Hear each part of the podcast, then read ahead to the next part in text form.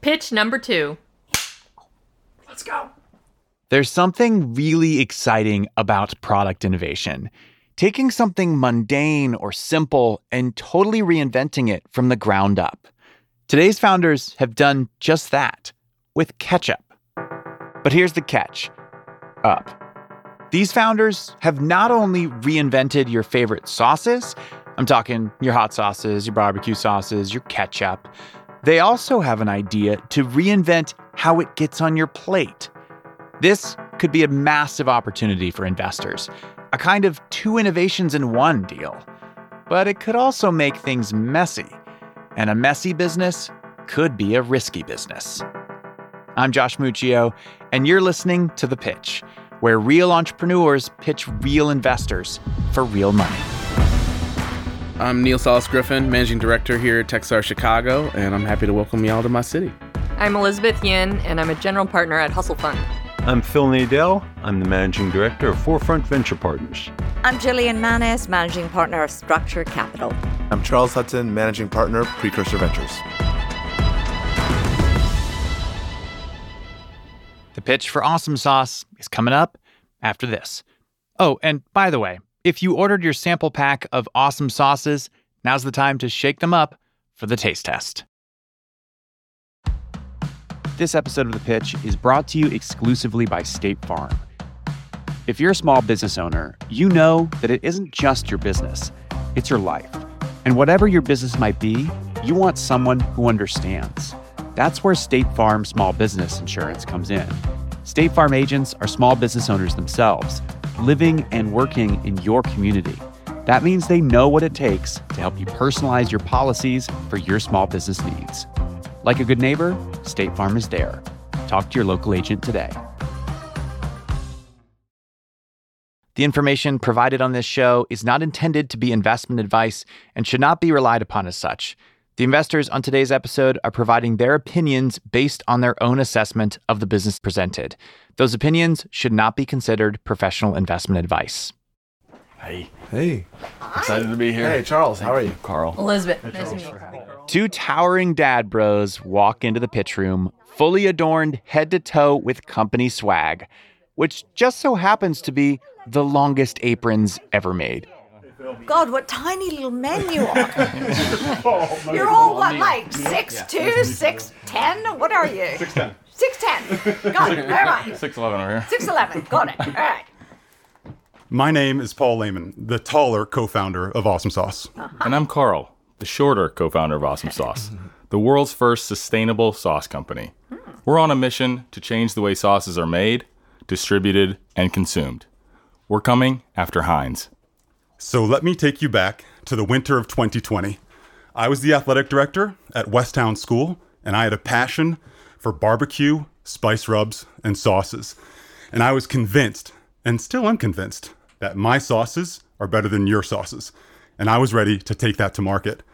So one day, one of my pain in the ass coaches over here overhears me talking about my new sauce business. And Carl, being Carl, he wanted in. And we knew right then and there that we were not going to join the same old sauce game. We were going to disrupt a $130 billion industry. But how? So we quickly got to the question can you take the water out of sauce? Oh. Hmm. And the answer is powder. Powder. Our sauces come to you as a powder that you mix with water to make all of the delicious sauces that you know and love. And that's how AWSM Sauce was born. So in the summer of 2021, we incorporated. By November, we were accepted to Techstars, which got us into the Minnesota Twins Stadium. We took the next year to test ecom, retail, restaurants, really understanding our product feedback and where product market fit was. And what we landed on was food service, where for decades, the same boring sauces have been given away for free out of the same gross dispensers, and there's little to no value given to the concessionaire. But we change that. With our sauce, we decrease plastic packaging. We have an innovative and customizable solution that at scale matches the cost of leading brands. So, we're here raising $3 million to change the sauce game forever. Who wants to get lost in the sauce? Okay. We've got. I'm going to put some fries on the plate. So oh, please. That's my vice pop option fries. Oh, I love fries. Perfect. So, so as you see this, you have ketchup, you have barbecue at the top, and then you have an Old Bay style hot sauce. It's called our Chesapeake Fire. The Chesapeake one's good. Mm. Thank you. I really like the sauces. Thank you very much. Which was your favorite? I actually, I, I maybe the spicy one. The What do you call Chesapeake one. Chesapeake Yeah. Fire. So we got two votes for fire. That's where I'm living.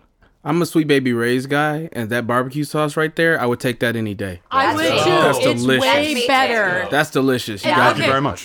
What's the sugar content okay. of these? Thank does you, the, though. That was does the considerate. sugar content decrease because of this? No, the nutritional facts are about one to one on Okay, a traditional to know. sauce. It was our priority to match sauces that the consumer was familiar with, and then sort of work backwards to a lower sugar, more Uh-huh. healthy, organic, Mm-hmm. and kind of think about how can we now take a product that people have believe in, and we've got sort of consumer Sure. trust to then work So back. tell us just a little bit more about the product. How do you reduce the uh, plastic? Like, how are you delivering the product? Yeah, so good question. So uh, our packets are a tenth of the weight, so it's a ninety percent reduction of plastic. And then our format decreases the weight. So it's decreasing 66% of scope three emissions. So greenhouse gases associated to, to traveling super heavy liquids. You're you're talking about food service distribution, but your sauce requires a little more work for the food service employees, right? They've got to mix well. it and tell us about that. So what we want to do is we want to develop a machine that has a touchscreen that allows somebody to go up to it and they say, I want ketchup.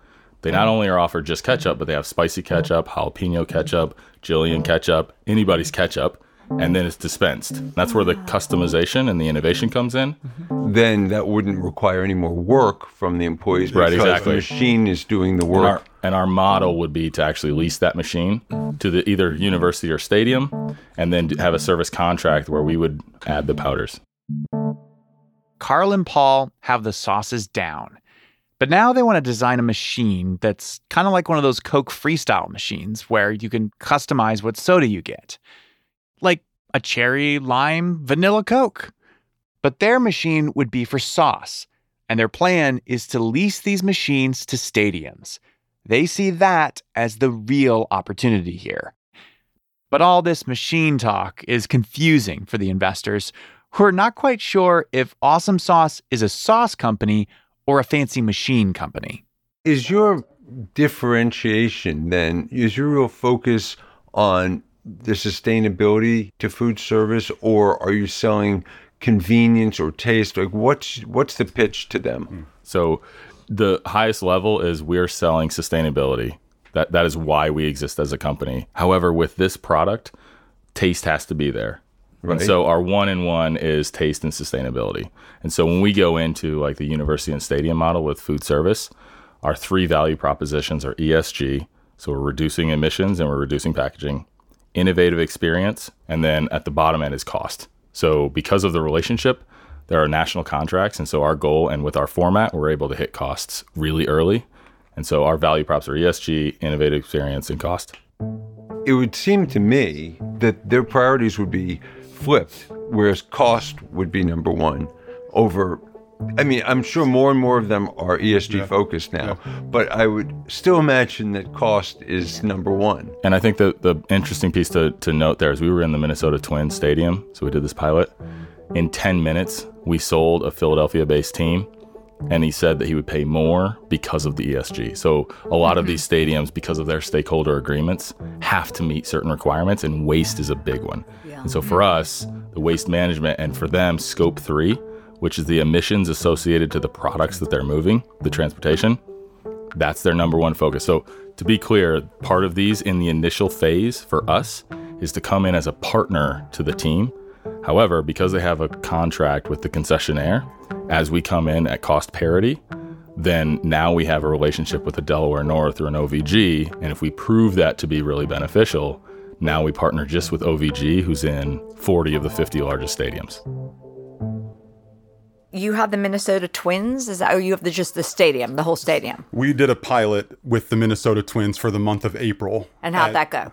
Fantastic. They asked us to stay in the stadium for the year, which we were like, we're not ready. we can't do that. I mean, we, we just Because straight- you don't have the production levels. right. We didn't, and we didn't have dispensers ready. I mean, Okay. it, it was. It's just the two of us at this point in time. So, Okay. So talk about that. What does it take to get ready for their stadium?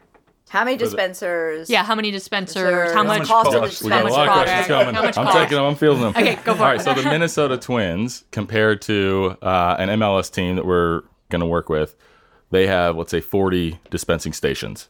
Where we were with the Twins is we we removed just ketchup, and we put in ketchup, barbecue, and fire. So these 3 Uh-huh. And what was consumed was all three equally. Uh-huh. So we proved that consumers do want the optionality of multiple flavors.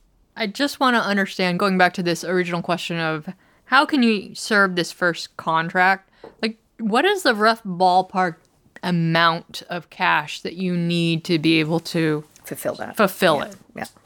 Our costs right now, what was it for the for our first run? 15 grand. It's about 15 grand to service the ballpark. Yeah. and a that week? covers the whole No. season or No, the whole. that month? covers we'd have to we'd have to figure we don't have like what that would have yielded in sauce It, it would have been uh, about three. I- I'm getting lost in the sauce here. Yeah, so, yeah. but, I mean, break. Can you break it down, like just on unit economics? Like, what is your margin on this? Do you know? so so it costs 12 cents an ounce to make that, that's where we are The sauce costs 12 cents an ounce. You're selling it to food ounce to service for how much? Init- would de- depend in, initially we would come down to 8 cents an ounce to match the cost that they have. So we would eat 4 cents So- an ounce. So wait, you're you're paying 12 cents and you're selling it for 8 cents. that's right. Let me just think about this for a minute. so so 12 cents an ounce is where we are right now. With our co-man when we get to 50,000 pounds of a powder we're at 8 cents an ounce which is what we would sell for. So we'd be at cost parity. And then we look to bring down from like volumes of vinegar bring down that to five and a half cents an ounce what So our kind of volume level do you need to be to get to five and a half cents? over 50,000 And your thought would be, okay, we get it down to five and a half cents, and you're still going to sell it for eight cents. we would yeah Yeah. um well we try and sell for more Do you think there's appetite for them to pay That- more yes that's what they that's what they said because of the ESG? Correct. right let's say that six stadiums approached you today and said, "Hey, we want to sign something." Uh-huh. Time wise, how quickly could you get that up and running? I think we could do it by the spring of 2023. And we would co- when what we would do is we'd come in with the manual dispensers that already exist with Yep. the manufacturing partner that we have identified. we would staff that and as well we would staff those stadiums on the front end so that the the concessionaire isn't taking on the manual labor of that. Yep. And that's just to establish ourselves as a fantastic partner with a ton of value to add. I guess where I'm going with this is I feel like it's often better to sort of do things piecewise to prove out pieces one part at a time Yep. and de-risk pieces one part at a time. So mm-hmm. my thought is, you know, just get sauces in the people's fries dishes, right? Yep. Whatever it takes, manual, etc. Maybe some existing machine that could do the purpose without anything crazy. That is the next iteration Correct. and then from there replace out to the ideal machine. Yep. I don't And know if that's your plan, That's, but that's, that's, what the plan. that's Okay. we've It took us the- a while as a group to get there, but that's exactly our plan. All right. I think Carl, Paul, and the investors are all on the same page. But let's review. They make sauce from powder. They want to make a Coke freestyle machine for sauce, but that's way off in the future. First, they just have to get their sauce into stadiums. And to do that, they plan to make a simpler machine, like a retrofit of an existing machine. All right, now we can move on. Here's Jillian. Don't those concessionaires, don't they have exclusivity contracts with Heinz and some of the others? Y- yes not exclusive Well, they're only Not allowed allowed to to carry sell. one ketchup, one type of mustard, one type of. Right. However, as we come in as a partner to the team, then we would be a sauce partner like for the twins What What does that mean, though? How can they wait, get how does that around the contract with Heinz? because then? they they don't serve it. We would we would serve it. But you've been live for you. Clearly, must have negotiated. Yeah, we have not, we this have 'cause not had that experience. Yeah, stadium. so because they don't sell sauces, this isn't something where they're guaranteeing a certain amount of like revenue. water, like just like a like a water or like Coke. a water would say, "Hey, only sell our product," or a beer would only sell this. We're coming oh, in as a sell. partner That's right. to the They're twins. not selling it. Stadiums spend about hundred thousand dollars a year on sauce. that they give away for free. Yeah. With little to no value. Yeah. Right, right. No, no, no. Those are Well said, important Paul. points. So, Phew. Are you guys as ready for an ad break as I am? I'm not even sure what just happened.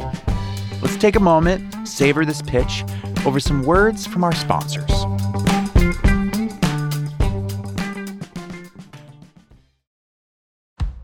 This episode of The Pitch is brought to you exclusively by State Farm. We talk to a lot of entrepreneurs on this show, and one thread that connects them all they're not just pitching their business, they're pitching themselves. Because small business owners know that their business is more than just a company, it's their whole life. And State Farm gets that. State Farm agents are small business owners too, and they know what it takes. They can help you choose personalized policies that fit your budget. That's the personal touch. That's small business insurance from State Farm. Like a good neighbor, State Farm is there. Talk to your local agent today.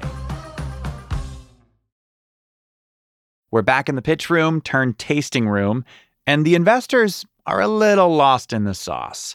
There's machines, there's powders, there's exclusive, but maybe not so exclusive contracts. It's a lot. And Charles wants to bring things back to the sauce, like the actual sauce.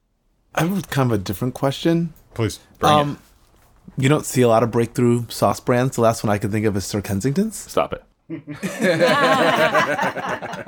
I'm just curious if you have a sense of like, yeah. how were they able to be so successful on a relative basis in a category? This isn't like software or some of the other categories where, where we see many, many successful companies. I mean, that they're not the only one, but that's one that's I I've been thinking about since listening to your story. My, yeah, my my my short answer is there's just a lot of room. Like when you think mm-hmm. about the category in general, it's a 130 billion dollar industry, mm-hmm. 60 percent of which goes toward food service, 40 percent of which goes through retail, and both of them are hard in general. Yeah. Heinz is vertically integrated, so they're mm-hmm. kind of stuck on pricing, whereas Sir Kensington or a Primal Kitchen can kind of come in and move a little bit based on what they're they're marketing. It doesn't matter if our sauce ultimately is the sauce flowing through those machines they can take their brand equity and pump that through the machine and it can be really exciting for the concessionaire or the university or the team and so what we did is we pioneered something that our powder to pour technology Yeah. is completely new Yeah.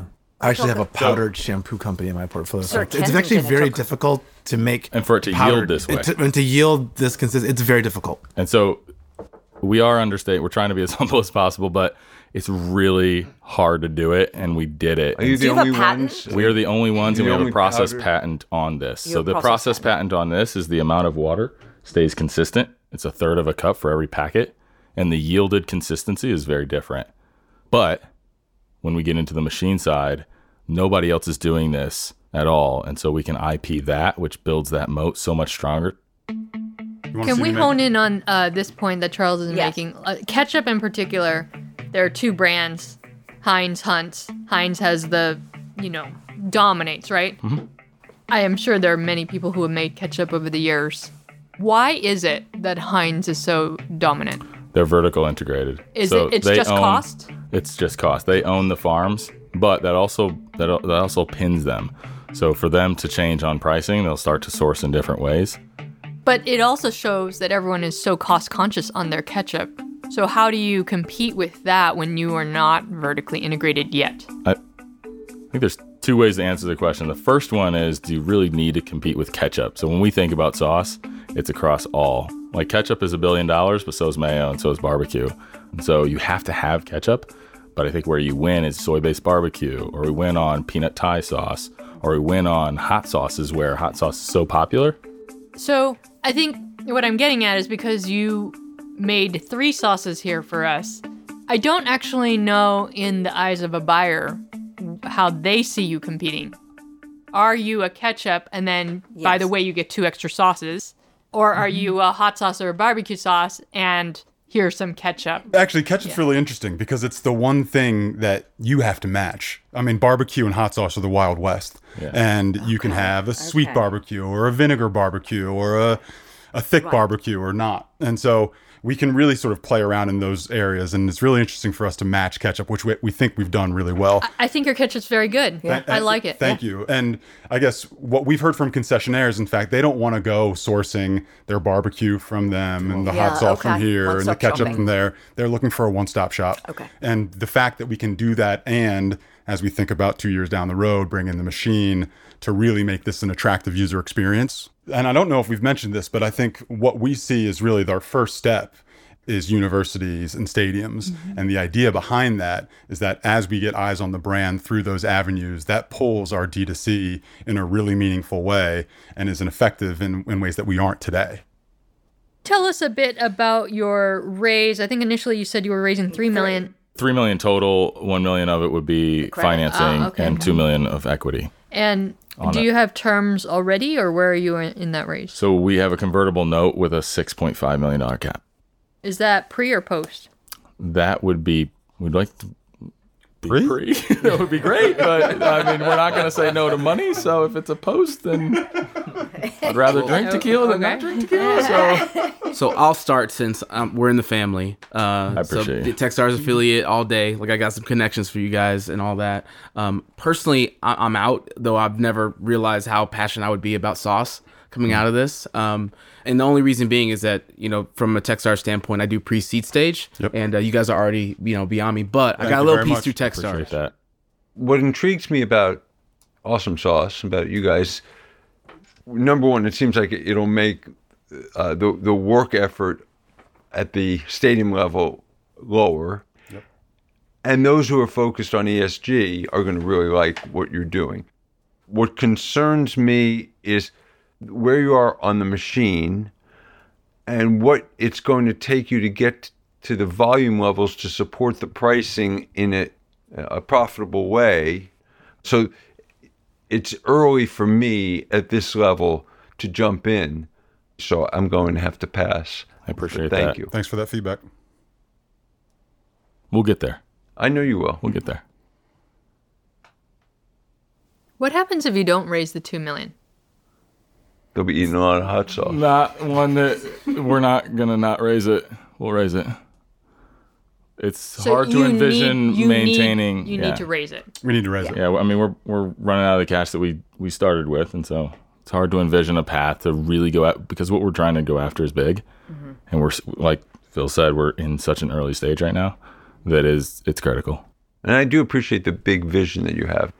And we're Well- trying we're trying to be as realistic as possible, but I, it's massive. I do understand that you're trying to go after something big, but let me just lay it out for you. Yeah, I know You are she's in a bear market. You have a food product, which there are fewer investors for. And the big vision, it's capital intensive. And I think if investors get scared by the hardware component, then it's like, well, what's left to invest on? You have a product that has limited traction. And so my question is if a bunch of investors sit out, is there a path where you can get more traction, even if you can't fulfill your machine dream quite yet, such that then you can bring in the capital when the market is slightly better next year and you have more traction, you're in a better spot to raise that money for the machine? Or are you completely just sitting ducks, in which case the business is more or less over? The vision that you had said early on of sort of stepwising the machine process and and your growth process is something that we can execute on with the cash we have right now and the product we have right now. And so we can take that first step. And that's kind of what I what I think you're asking. Can we take that first step even if we don't raise the full 2 mil? And I think the answer is yes. but there's no reason not to go for it and then land where we do. So that's why we're raising. Oh, right I'm now. not saying you should not try to raise the Just two phasing. I'm I'm just saying like We I'm have- just we have a asking you plan. what happens if We it doesn't backup plan. work. Raise to We can't phase. not. We're we're dads. We got we got mouths to feed, so it can't not work. Yeah. we'll make it work. I think I'm out. I struggle with this one. I really wanted to say yes. I think the product's great. I just um, we've done a couple of things in in food, and it just it just ends up being hard. Relative. I mean, everything's hard. the challenges in food. I I feel like in many cases there's less under your control with the road to distribution than there are in some other businesses that we work on. Where like the distribution challenges are hard, but they're largely like under your control. that being said, I think you guys are going to be successful. I think the product is great. This one was tough. I was hanging around for a while to see if I could get over the tequila? hump, but got all the way to the top and couldn't get over. So ah. I'm I'm in the same boat as Charles. I really love the product. I love how you have thought about this in innovatively. I think just sort of in trying to understand the numbers and all, it's very capital intensive. And I think for somebody like me who doesn't bring a lot of dollars to the table, that's really hard. And it sounds like it if you don't quite hit those numbers you want, it's going to be suboptimal. So I'm out. Thank you. Jillian. I know, I know. Whose turn it is? Okay, I got that, Phil. Thank you. I'm out because I know nothing about this space.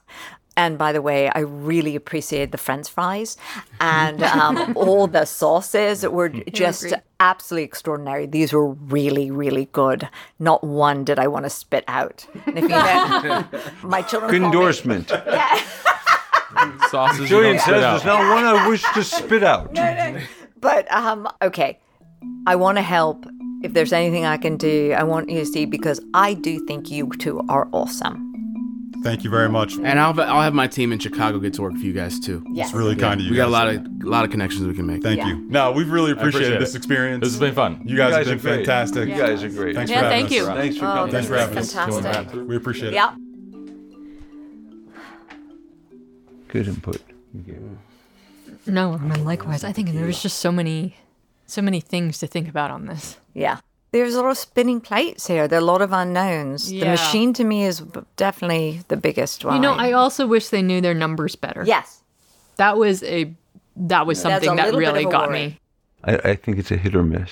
I wasn't really satisfied with the answer regarding the stadiums or the concessionaires' ability to go around their Heinz contracts. Yeah, I'm not sure about You know, that either, by the way. But they didn't seem 100% no, but sure about that. No, but but Charles said. That they- they, they did. I mean, I guess they did. They already did it. They were live at the yeah, stadium. but, so but they did it very small, Yeah, and so it was not and- meaningful for. But what happens when the concessionaire says?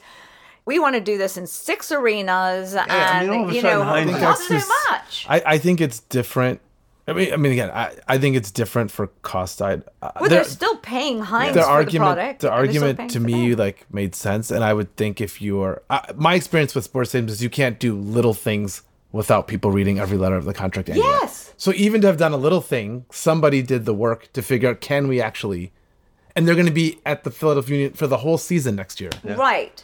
Why couldn't Heinz or any of the other ketchup companies say, you know what, we're going to have a powdered form too? There's well, reason they're they they're couldn't. pretty entrenched. pretty entrenched. I uh, they could, but I mean, But if they see what this they're and they doing say, is working. we want to get into sustainability. If you think about it, you're- to. if you think about it, if you're Heinz, like what level would they have to sell before you even pay attention or care? Fifty million dollars worth of ketchup, hundred million dollars worth of ketchup, like for Heinz to divert. It's the classic big It company resource di- problem. Would it be diversion or would it be a, a need to rebrand their company and say, let's try this out? It's Do you not think Heinz is really that us. forward thinking? Am yeah, I- I don't think they care. Well, maybe not Heinz. Well, I don't know. I don't think they care because everything in their supply chain is so locked in for however many decades or whatever that as They're long as the they're status- selling ketchup, status quo. who That's really cares? If Yeah. Heinz is is listening, really here's your warning. Heinz is sunsetting. They're They're done? Well, maybe Heinz buys them. Heinz is certainly sunsetting in my fridge. Not only do I actually like the product, but I really want this business to work. I just want to go to a baseball game, order some french fries, and pour a bunch of mango jalapeno ketchup on them. Is that so wrong? I followed up with Paul and Carl after the pitch you just heard. And as it turns out, a lot can change in just a couple months. What's your plan going forward? And how is that different from what we heard on the show?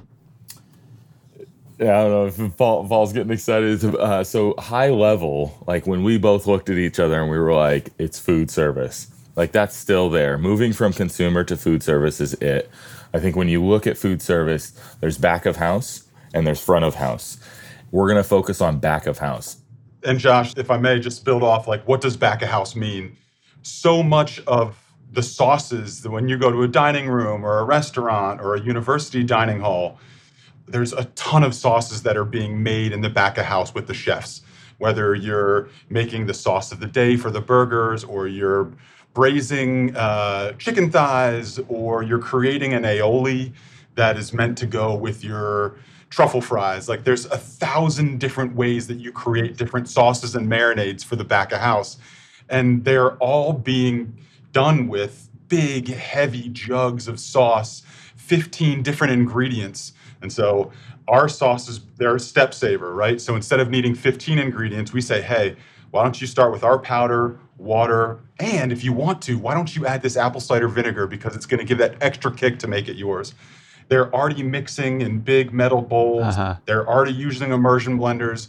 Like our product is actually, I mean, it took us a year and a half to figure this out, but our product is made for back of house food service as an initial play for us to gain traction, trust, marketability. I, we should we should say since the pitch, we have three customers that we're actively working with already. Oh, so people are already using this. We are in conversations to get them to use it, but we have three like potential customers. Yes. You're close. Yeah. Telling me there's a chance. So we're saying there's a chance. You asshole. That's great. There. this is the classic. Let's go get some revenue first before we go after the pie in the sky, big picture, perfect version of this business, which includes the machine and and the front of house and and you know a brand behind Yeah. it and so all of that stays relevant and meaningful and will be part of our plan moving forward but the first step and and we really believe this the first step is to really capture the back of house and and to build our business off of that that then allows for the growth into the other areas that we're super excited about yeah, first step, make a bunch of sauce, make a bunch of sauce baby put it in people's plates, let them eat it with fries. You know what I noticed? I don't think we've said the word stadiums in this entire conversation when your whole pitch was all about stadiums. That's an interesting thing that you've realized. Tell me more. we have realized over the past couple months that stadiums are not the play, not an initial play from a sauce dispensing and revenue driving channel. Why is that? It's huge for awareness. You get a ton of awareness, but we're looking at wh- where are the places that are going through custom operations, and we can our sauce can provide a value there. At, and oh. stadiums, like where, what's really exciting is when we get to front of house, stadiums are absolutely When there's a machine, it makes tons of sense. But if you're just mixing sauces in the back, it, it makes no sense. that's not the thing to sell. And so when we get to bringing front of house onto the table, then absolutely we design and build and have co-manufactured this sort Yeah. of optionality machine that's super exciting and and Okay. um, yeah. Carl and Paul said they haven't raised any additional funding since the pitch. They're focused on nailing down their business plan before they go back out in Q2 to fundraise. This is what so many founders have had to do in this market. They can't just pitch their big idea on a napkin. Investors are asking for more more customers, more revenue, and less risk. This forces founders to think less about the future and more about what opportunities lie right in front of them. But Carl and Paul see it differently. Their decision to pivot away from the machine dream is not really a response to the current market. For them, this pivot is more like a way of life, like it's in their DNA as founders. I mean that that's how you learn, right? Is you put yourself out there in a way. We didn't have a perfect business when we started this business. We didn't have the perfect pitch when we came onto the pitch. And you you kind of continually take this feedback and evolve and take this feedback and evolve. And so if you're not meant to do that, then you shouldn't be in the startup game, right? And if you can put yourself in a place and have the mentality where you are going to put yourself out there and your product out there and your business out there as much as possible and you're genuinely going to learn as much as you can learn from every opportunity, then you're going to win the game. We may not get that investment during the broadcast, right? But Yeah. we, we met incredible people. You've been a massive supporter and introduced us to new people. It gave us a, a real opportunity to kind of hear firsthand where our gaps are and then continue to evolve and improve. And so we're very comfortable in that stage. if it all had to be perfect before we went to the public, Yeah. you, there would be no businesses out there. And we would have no one on our show. And So- exactly. Paul and Carl are living La Vida Pivot. Since these founders are so open to pivoting, and I have the microphone, here's an idea. I think they should pivot back to the machine dream, because that's how this business becomes defensible. And then Heinz goes from public enemy number one to potential acquirer number one, which could be a massive exit for them. And I think they can get there quickly by lining up deals with all the Sir Kensingtons of the world to put their sauces in AWSM Sauce dispensers. As soon as Carl and Paul start to get a handful of deals with bougie sauce companies, that's when investor checks will start rolling in. And then they can build the machine. But all that might just be the mango jalapeno ketchup talking.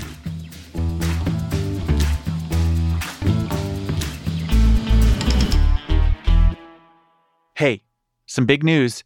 Applications are now open for our next recording event. It's this June in sunny San Diego, California. If you or someone you know is raising between $500,000 and $4 million for a startup, you can apply to pitch on our show. We like all different types of businesses software, hardware, and consumer products. It's all game. As long as the founder has a massive vision and the skills to pull it off. Pre revenue is fine, but you do need to have some version of a live product that investors can demo. For more info and to apply to pitch, go to pitch.show slash apply and fill out the application.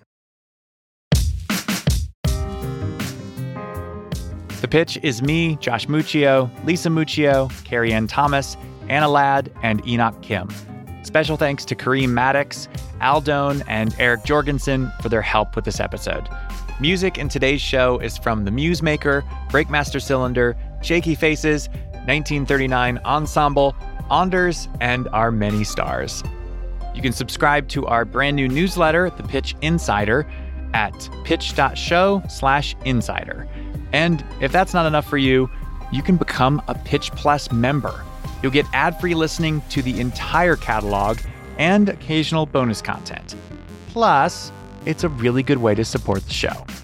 You can subscribe on Apple Podcasts or anywhere you listen to podcasts. Just go to pitch.show slash plus to learn more. The Pitch is made in partnership with the Vox Media Podcast Network.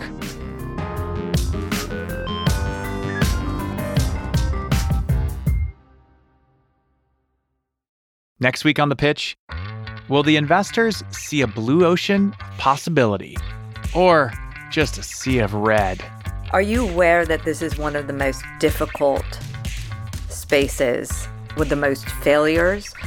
What makes you so special that you're going to make this work when so many others with hundreds of millions of dollars are unable to? See you next Wednesday. The Pitch Inc. and their respective employees and affiliates do not provide investment advice or make investment recommendations. The information provided on this show should not be used as the basis for making investment decisions. Listeners should conduct their own research and consult with their own investment advisors before making any investment decisions. This episode of The Pitch is brought to you exclusively by State Farm. If you're a small business owner, you know that it isn't just your business, it's your life. And whatever your business might be, you want someone who understands. That's where State Farm Small Business Insurance comes in. State Farm agents are small business owners themselves, living and working in your community. That means they know what it takes to help you personalize your policies for your small business needs. Like a good neighbor, State Farm is there. Talk to your local agent today.